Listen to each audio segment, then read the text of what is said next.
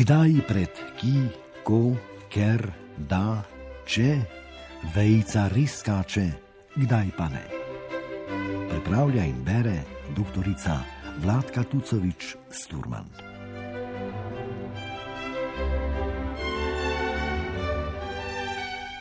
Pika, majhno ločilo velikega pomena. Spoštovani poslušalci, pa smo prijadrali do konca našega potovanja po morju pravopisnih ločil. Danes nas čaka samo še pika. Marsikdo med vami se verjetno že sprašuje, čemu se sploh posvečati piki, ki je poleg vejce najosnovnejše ločilo, s katerim se srečujemo že od prvih let svojega izobraževanja. Pa vendarle, ali ste zmeraj prepričani, kje pika stoji pri številkah in okrajšavah, se ne mara zapiše za podpisom ali krajem in datumom, In zakaj je ne zapišemo za letnico, če jo zapišemo za dnevom in mesecem? Razlogov, da eno od oddaj jezikovni kotiček v sklopu ločili sklenemo z oddajo o piki, je torej več kot dovolj. Še zlasti, če smo cikl uvedli z oddajo o prav tako osnovnem ločilu, kot je vejca. Osnovno pravopisno pravilo pri piki je, da jo postavimo na koncu povedi s povednim naklonom. Naprimer, danes je lepo vreme. To vsi obvladamo. Malce se nam le zaplete pri glagolu vprašati. Se še spomnite opozorila iz prejšnje oddaje? V povedi, ki ima povedni naklon, vprašal jo je, koliko je ura, seveda zapišemo piko, ne pa vprašaja, kot bi kdo ne mara pomislil. Tudi klicaj nam je včasih zagode, ko ga postavimo na mesto pike. Čeprav imamo velevni naklon, v naslednjih povedih zapišemo piko, ne pa klicaja. Naprimer, pritisnite desni gumb, rešitev križanke pošljite v kuverti, na križišču zavite desno. Piko obvezno zapišemo pri vrstilnih števnikih, naprimer pri izražanju časa. Dobimo se jutri ob 17. uri. Za števko 17 sem seveda postavila stično piko, kar pomeni, da sem piko postavila tako za števko in to brez umestnega presledka. Za piko seveda presledek ustavimo. Piko zapišemo tudi za rimsko številko, kadar označuje vrstilni števnik, naprimer kraljica Elizabeta II. Pri običajni navedbi datuma piko zapišemo za dnevom v tednu in za mesecem, za letnico pa ne. In to iz preprostega razloga, ker sta dan in mesec vrstilna števnika, letnica pa je glavni števnik naprimer 14. januar 2020. Raba, ko se za letnico zapiše pika, je redka, ker je časovno zaznamovana.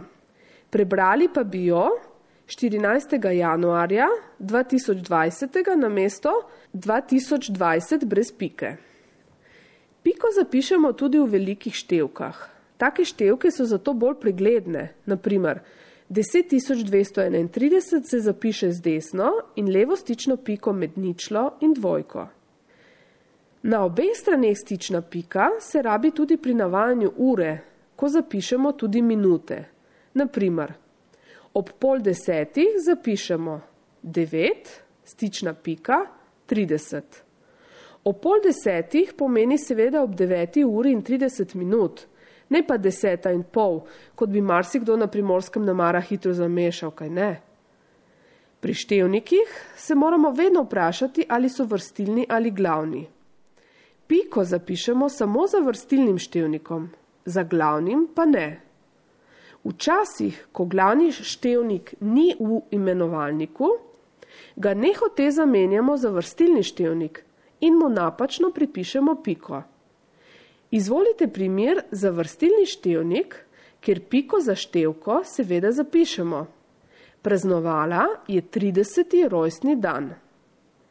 Pa še primer za glavni števnik v mestniku, kjer pike ni. Pri 30 letih je zamenjala službo. Naj vas pri tem ne zmoti, da slišite končnico ih pri 30 ki je enaka rodilniku množine vrstilnega števnika 30. V slovenščini imamo namreč precej besed, ki enako zvednijo in se zapišajo, pomena pa nimajo enakega. Ker smo že krepko zajadrali med vprašanja, kdaj pike ni, si uglejmo še razliko med okrašavami in kraticami, ki jo večinoma pogojuje ravno pika. V slovenščini veljajo za kratice tiste krajšave, ki so načeloma sestavljene iz samih velikih tiskanih črk in vmes nimajo pik. Spomnite se na kakšno znano kratico, naprimer SAZU, Slovensko akademijo znanosti in umetnosti, ali RS, Republiko Slovenijo in ZTT, založništvo tržaškega tiska. Vse tri so kratice, ne okrajšave.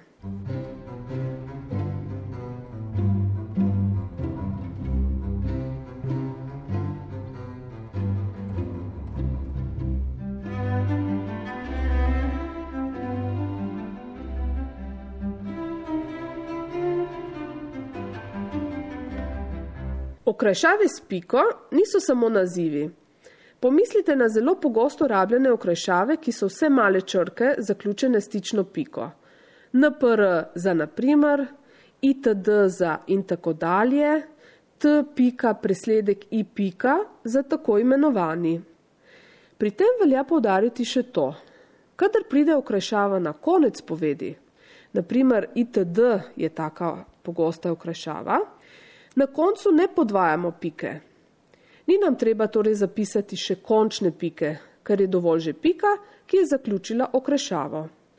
Nekatere okrajšave, ki niso kratice, ker se pišejo z malimi črkami, pa vendarle zapisujemo brez pike.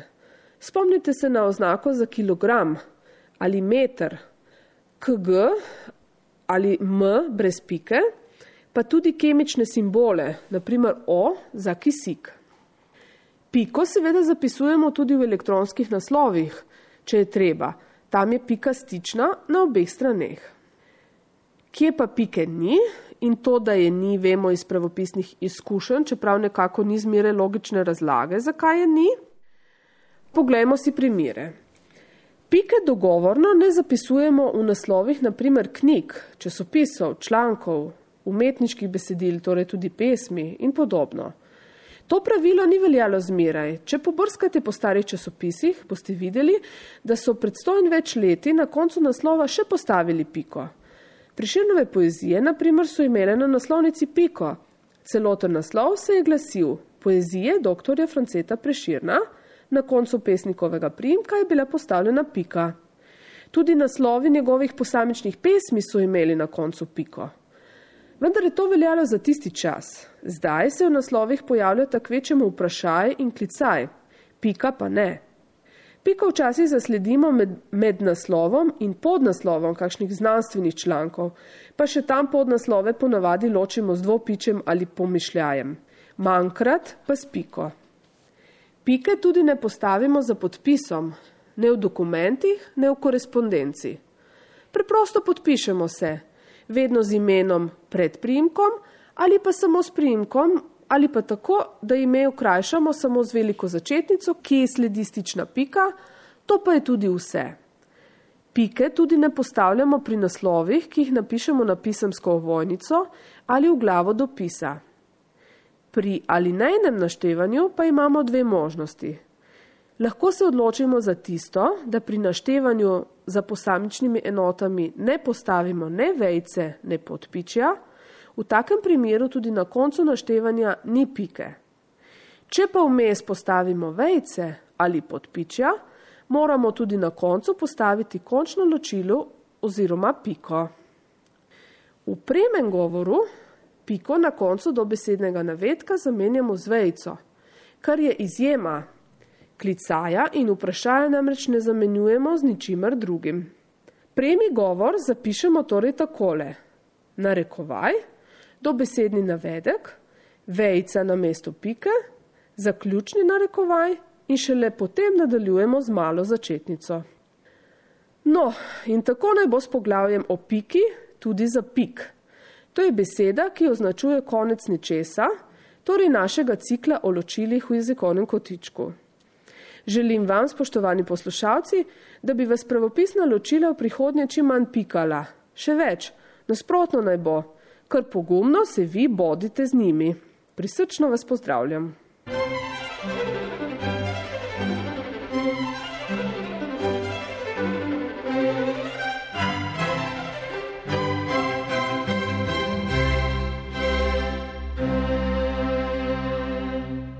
Na sporedu je bil jezikovni kotiček, ki ga pripravlja doktorica Vladka Tucovič Sturman, profesorica z oddelka za slovenistiko Fakultete za humanistične študije Univerze na Primorskem v Kopru. Uredništvo Lucija Tavčar.